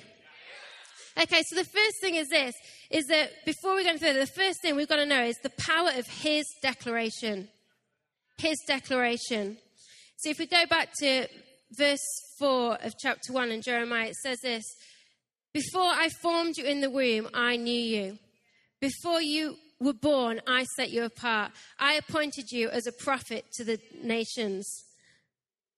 What an incredible, awesome declaration for Jeremiah to have. To know that the God of the universe, he is known by. To know that he has a purpose, to know that God has a plan for him, and that God himself has totally empowered him to do it. That's a pretty good declaration. And the fact is that this book, from cover to cover, is filled with declarations. It's not just for Jeremiah, but for every single one of us here. His declarations from cover to cover sit in this book. He said, I created you. I chose you. I know you. I appointed you. I set you apart. I have called you. I've equipped you. I've empowered you. I will be your comfort. I will be your strength. I will be your peace in the storm. I will be your provider. I will be your protector. The list is endless of his declarations over our lives. And the thing is, until we can fully grasp these declarations of what he says about us, then we can't make a declaration of truth to the generation out there. Yeah, until you understand just how amazing you are, you can't declare anything of truth to the generation out there. Right. Man, and yet Peter said it's to Jesus all the prophets bear witness and testify. Wow. Now, who knew Jeremiah was actually bearing witness and testifying of you and your greatness so that you can be a declarer and part of a declaring generation to the people out there? Uh-huh. Yeah, you are the bee's knees, you know. First of all, we've got to get the declaration. God, what do you say? What do you declare over me? And I think so often, I don't know about you, but for me, I kind of know it in my head. You know, in my head, I know what God says. In my head, I know kind of his thoughts towards me. But it's not about that. It's about the heart here. The Bible really clearly says that out of the abundance of the heart, the mouth speaks. So we have to be people that get the declarations of what God says from here into here. Yeah, you got to get them right to the point where you can decree them, you know, about yourself in, you know, and just really have your life rocked by that. Yeah, it kind of reminds me of this song. About me, really. It is all about you. Now the greatest collection of me worship ever assembled on one CD. It's all about now I lift my name on high. All 20 songs, all about you. My praises, I exalt. This amazing collection is great to share with friends, if you have any. Everyone can join in the worship with you, for you, and about you, because you are unique and you love you. There is none like me. No one else. All this for only $19.95. Operators are standing by to serve you. And I am why I sing, and I am why I live. If you order now, you'll also receive a second CD of Yuletide favorites. I sing, no, call 1-800-ME-ME-ME or order online at memyselfandi.com. Call today because no one can praise you like you. Yeah, that's right. No one can praise you like you. And that's what I'm hearing in this sermon. I'm hearing a lot about me, like zip, zero, nada about Jesus.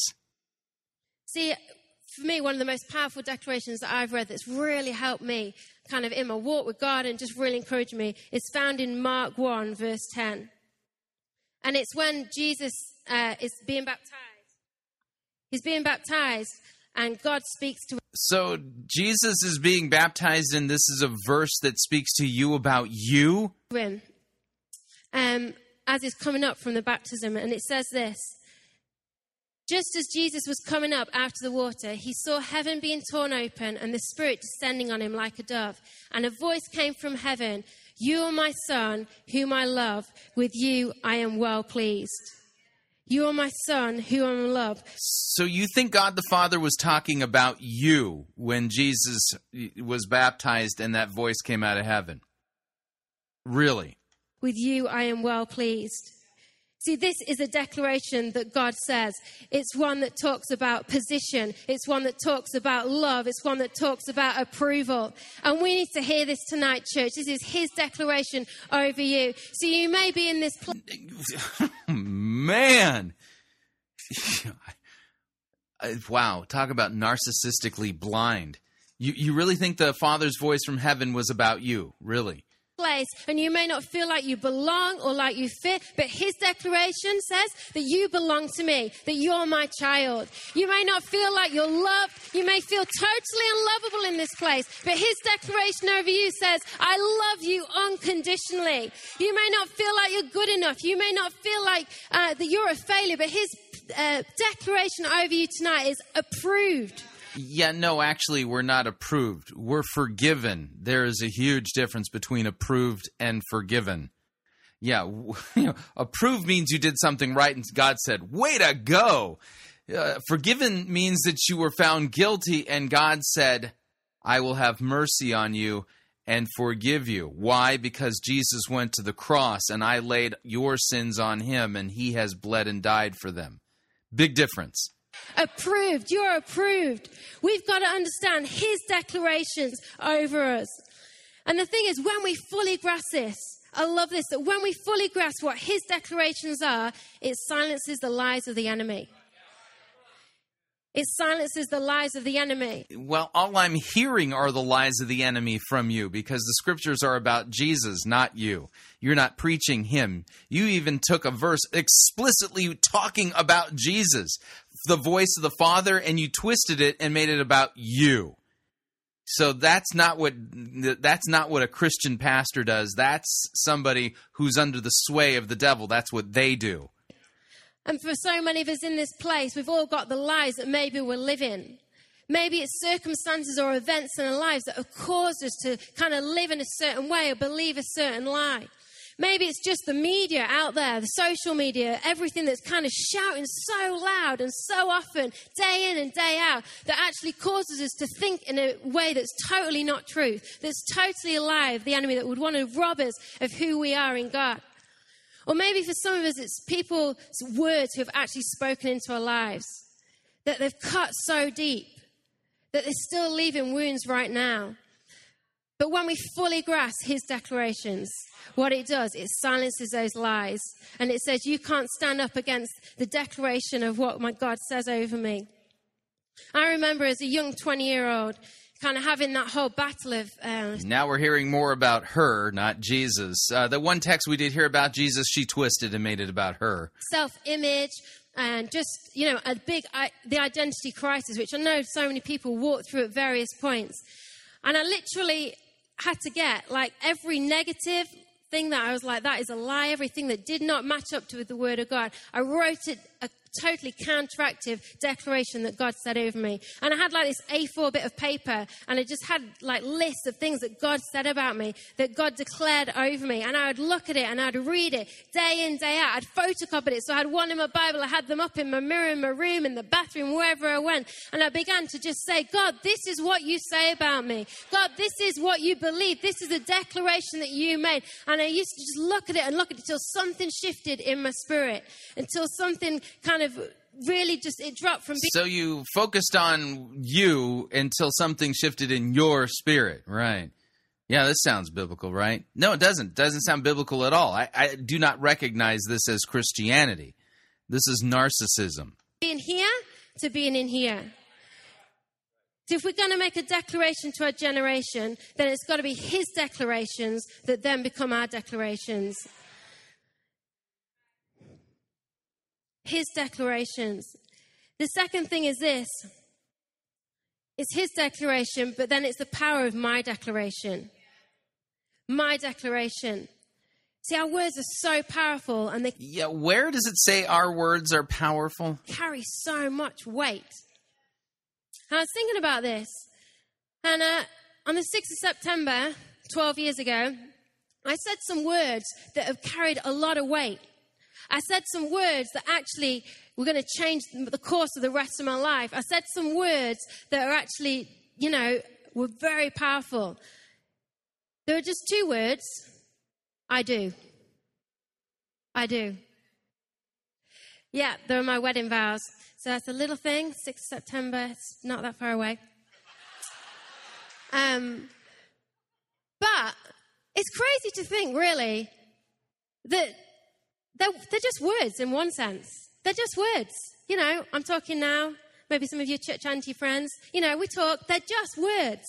But the power that it is. These words have actually made a covenant between me and another person. These words have actually dictated the way the rest of my life is going to go in one sense. These words are so powerful. And I have to just say, one of the best declarations I've ever made. But... even the law, we sign the paper, but it's after we've actually spoken the word. And our words and our declarations can totally transform where our life goes, what path we take, and how kind of life pans out. And if we read Jeremiah's response to God, so God's just made his declaration, and this is Jeremiah's response here in verse 6. It says, "Alas, sovereign Lord." Sorry, alas, right? Every time I've read this, alas, doesn't it sound like it's supposed to be in like Shakespeare?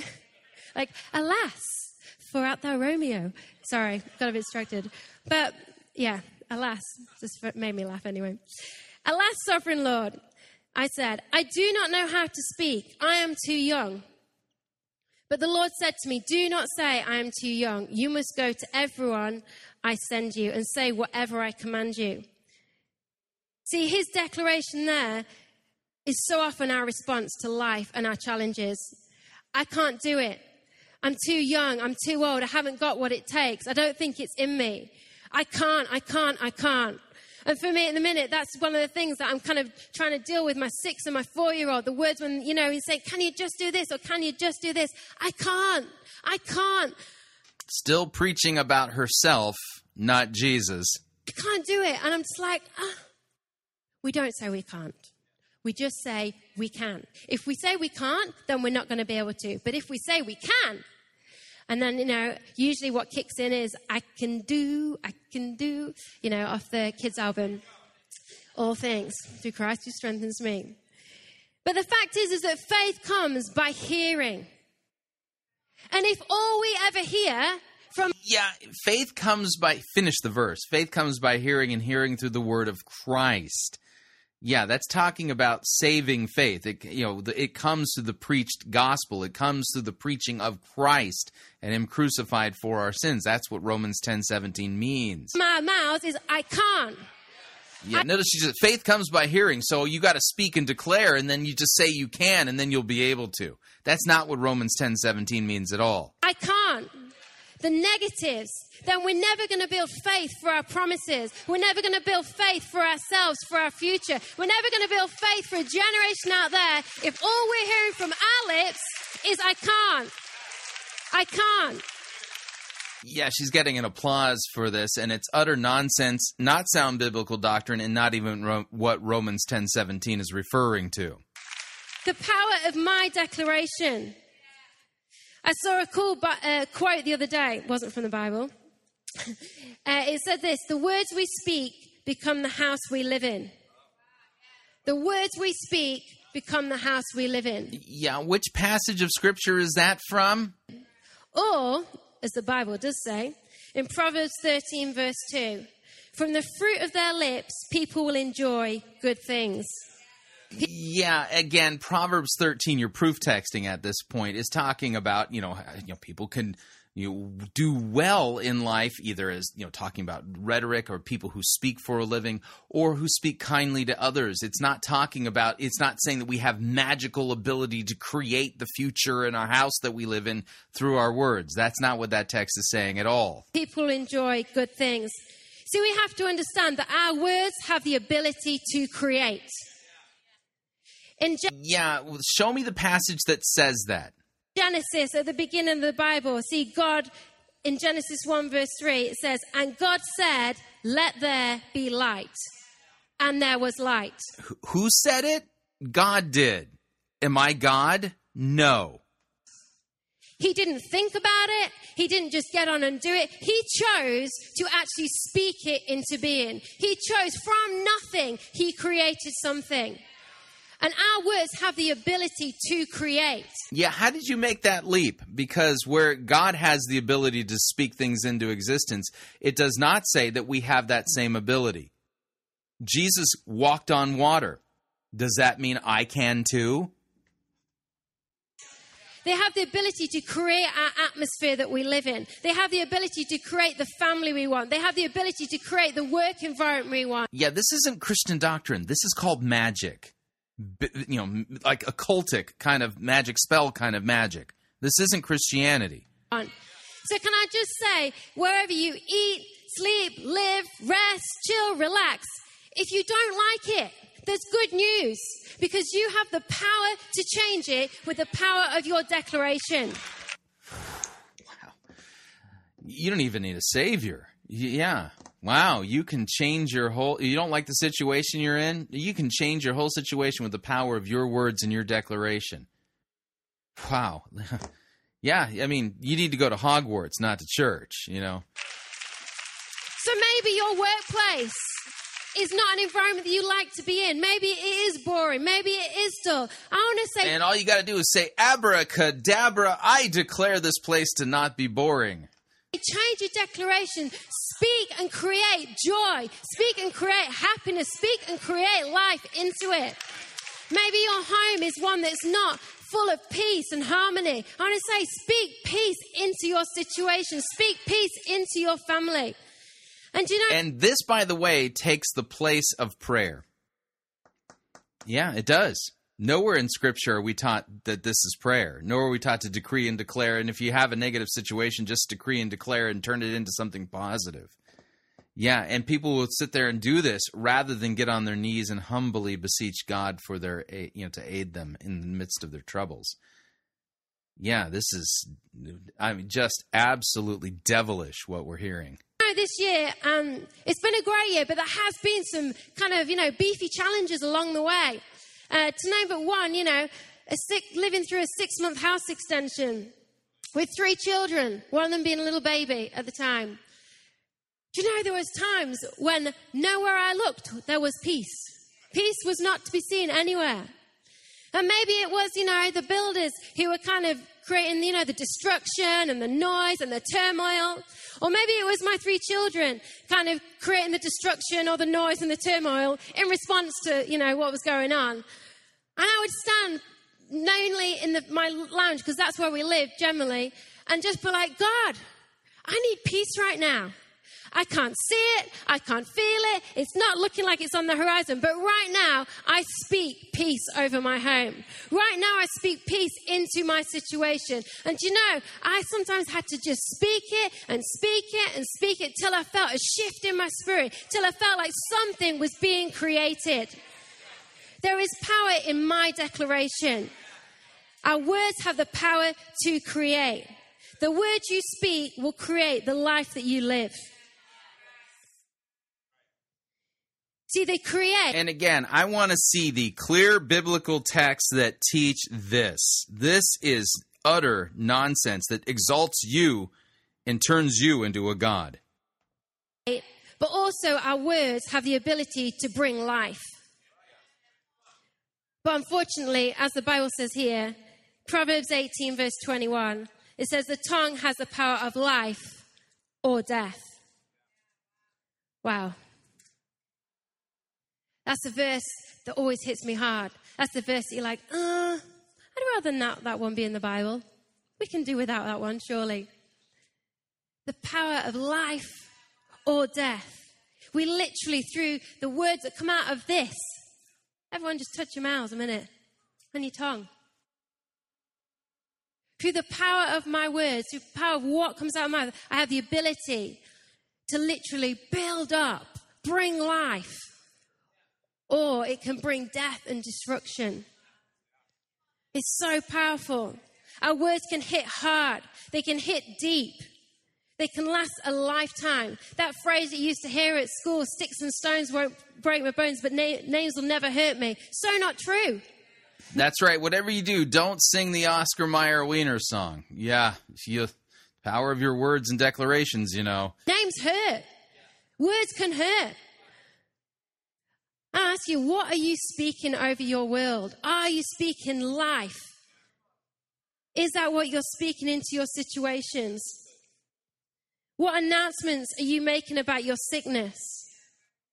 What statements are you making to your family that's broken and in despair?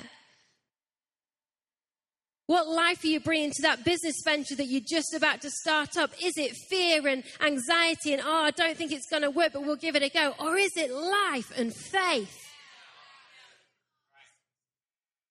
That family member that doesn't know God yet, are we speaking life over them? As we step into this new era, the promises are over there. Everything that we're kind of believing for, the miracle that's out there for each and every single one of us. Are we speaking life? Do you know, 2 years ago, pretty much to kind of this kind of time, I stood on this stage and I was sharing my journey with you about us trying for a third baby. And when I was sharing with you at the time, we had two children, Jasmine and Zach, and I'd recently just lost a second baby.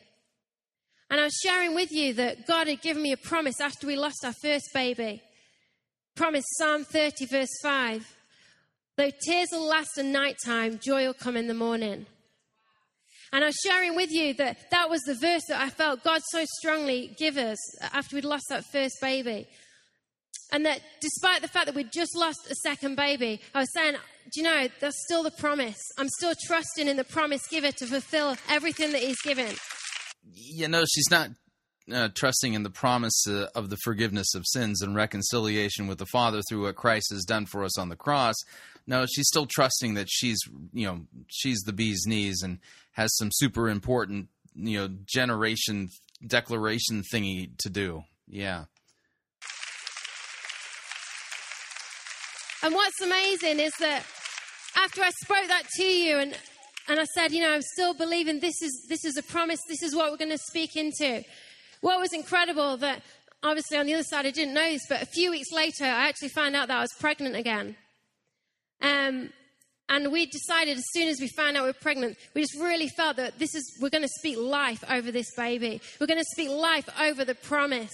And we were led to read Ezekiel. In Ezekiel 37, God speaks to a man of God, a prophet Ezekiel. And as Ezekiel's looking at some dry bones, everything that's representing our issues and things that are dead in our lives. And God says, prophesy over them. Yeah, actually, the Valley of the Dry Bones does not represent the dry, dead things in our lives. No, go and read the text. God himself gives us the interpretation. The Valley of the Dry Bones is the house of Israel, whom God will raise again from the grave. And, and that actually applies directly to us. The reason being is this, is that all who trust in the promises, the same way Abraham did, if you have the same faith as Abraham had, you are grafted into Israel. And that's a promise and a guarantee of the real bodily resurrection, not that God's going to resurrect dry, dead things in your life. Wow, this woman is just a walking illustration of every exegetical fallacy known to, the church. Prophesy, speak life and my breath over these dry bones that they would live. And so what we did for 9 months, every day, we prophesied life over the promise that God had given. We prophesied life over the baby that was grown inside of me. Every day, God, we speak life, we speak health, we speak your promise that our joy is coming over and over again.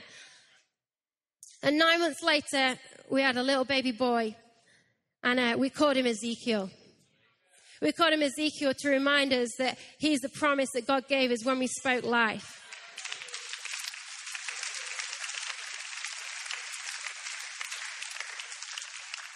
So I want to ask you, what are you speaking over your promises tonight? What declaration? So now we're winding up. What are you speaking over your promises? I don't even know what she's talking about because this is nowhere taught in Scripture. Declarations are you making? Because there's power in your declaration. See, it's his declaration where it starts. We start with his declaration. But I believe it's a bit like a relay race. Cue sappy music. This is an emotional manipulation technique designed to create the false impression that God, the Holy Spirit, is now descending on the audience, getting ready to do business with them as they decide in their hearts that they're going to decree and declare things over their lives. Right. He then hands the baton over like he did to Jeremiah. I've put words in your mouth. Now you go. You speak. And what happens is that his declaration, then my declaration, and I begin to speak life over the promises, life over my miracle that I'm waiting for, life over things that I see in my life that are dead. And then what happens? Somebody else over here, they've heard his declaration. They now begin to speak their declaration, and they speak life to their promise, life to their miracle. And somebody over here, maybe someone over here in their workplace, they begin to speak life. Life. Somebody over here, maybe in their school, I'm declaring life. Somebody here in their sick bed, I declare life over my sick body. And somebody over here, I speak life over my marriage that's dead. Maybe someone over here. Look at how powerful she is. She's speaking life over dead marriages. Oh, she is the anointed one. She is the Christos. She is the Savior, not Jesus. Here, the relationship with their children. I speak life. And before long, there's life being spoken to all over. And what happens is, just like in Ezekiel, life's breathed and these dry bones come to life. And before long, it's not just his declaration. It's not just my declaration, but it's now our declaration. See, there's power in our declaration. Just because you keep saying it over and over doesn't mean the Bible teaches this, because nowhere will you find a biblical passage that says that. Every week we come, we stand in this place, in this incredible building, and we begin to praise. And that's our declaration to a world out there. We're praising God and giving him his position. We're saying, God, your ability. God, your authority. God, your love. We stand together. Our declaration we praise. See, we make our declaration to a world out there when we stand together in unity. One family, all in. Everyone's included. And to a world out there who's used to disunity, disagreement, that's a big declaration. We make it our declaration when we honor one another, when we speak life over each other, when we speak to each other with encouragement, when we become each other's biggest champions, biggest fans. And to a world out there who only knows dishonor, what a big declaration we're making. It becomes our declaration when we stand up for what we and speak out what we are for and not what we're against. Not grumbling and complaining and being hypocritical, but let us speak as a church. Our declaration is what we're for, what we're believing for our city, what we're believing for our generation. Notice that this has totally captivated her mind. And what's not being talked about? Jesus Christ and him crucified for the forgiveness of our sins and the proclamation of the biblical gospel. She is the one with the power. She is the one who's decreeing and declaring. She is the one who has the power to declare to a generation. She's the one who gets all the glory because she's the one creating the future. Not God. Yeah, it's Emily Foster. Let us share with you the truth we want to declare over you. Our declaration. There's power in his declaration, in my declaration, and in our declaration. And I believe God's calling us to be a declaring generation. Yeah, you believe God's calling us to be a declaring generation. Why would you think that? The Bible doesn't say that. I'm ready to enter this new era. Well, you go right ahead. I will not be joining you. But it's going to require new declarations. Yeah, the new era requires new declarations. Yeah, yeah. Important stuff, I'm sure. I'll be busy proclaiming repentance and the forgiveness of sins and telling everybody about Jesus. Thank you. I'm not that woman I was last era. I'm not that mom I was last era. I'm not that wife I was last era. I'm not that friend I was last era. And it's not overnight. We heard this morning, there's still walls to be broken. There's still walls to come down. But I'm going to prophesy to my future. You go ahead. You prophesy to your future. Yeah. Tell me how that works out for you. I'm going to see my future created. I'm going to see. You're going to see your future created. It means you're going to create it with your powerful declarations and your powerful words, right? The things that God's got for me, the promises, the miracles, as I begin to speak, as I begin to prophesy, as I begin to declare life.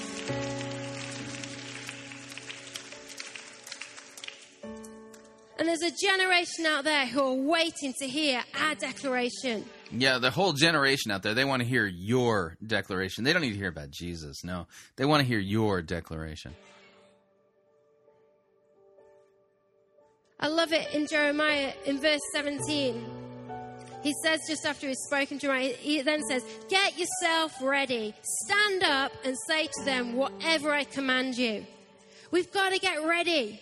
God's given us something to say. He's put something in our spirits, and this is our... Yeah, no, actually, he's put something in a book, and we need to read the book, understand the book, and proclaim the message that the book tells us to proclaim. Our time. I appoint you now.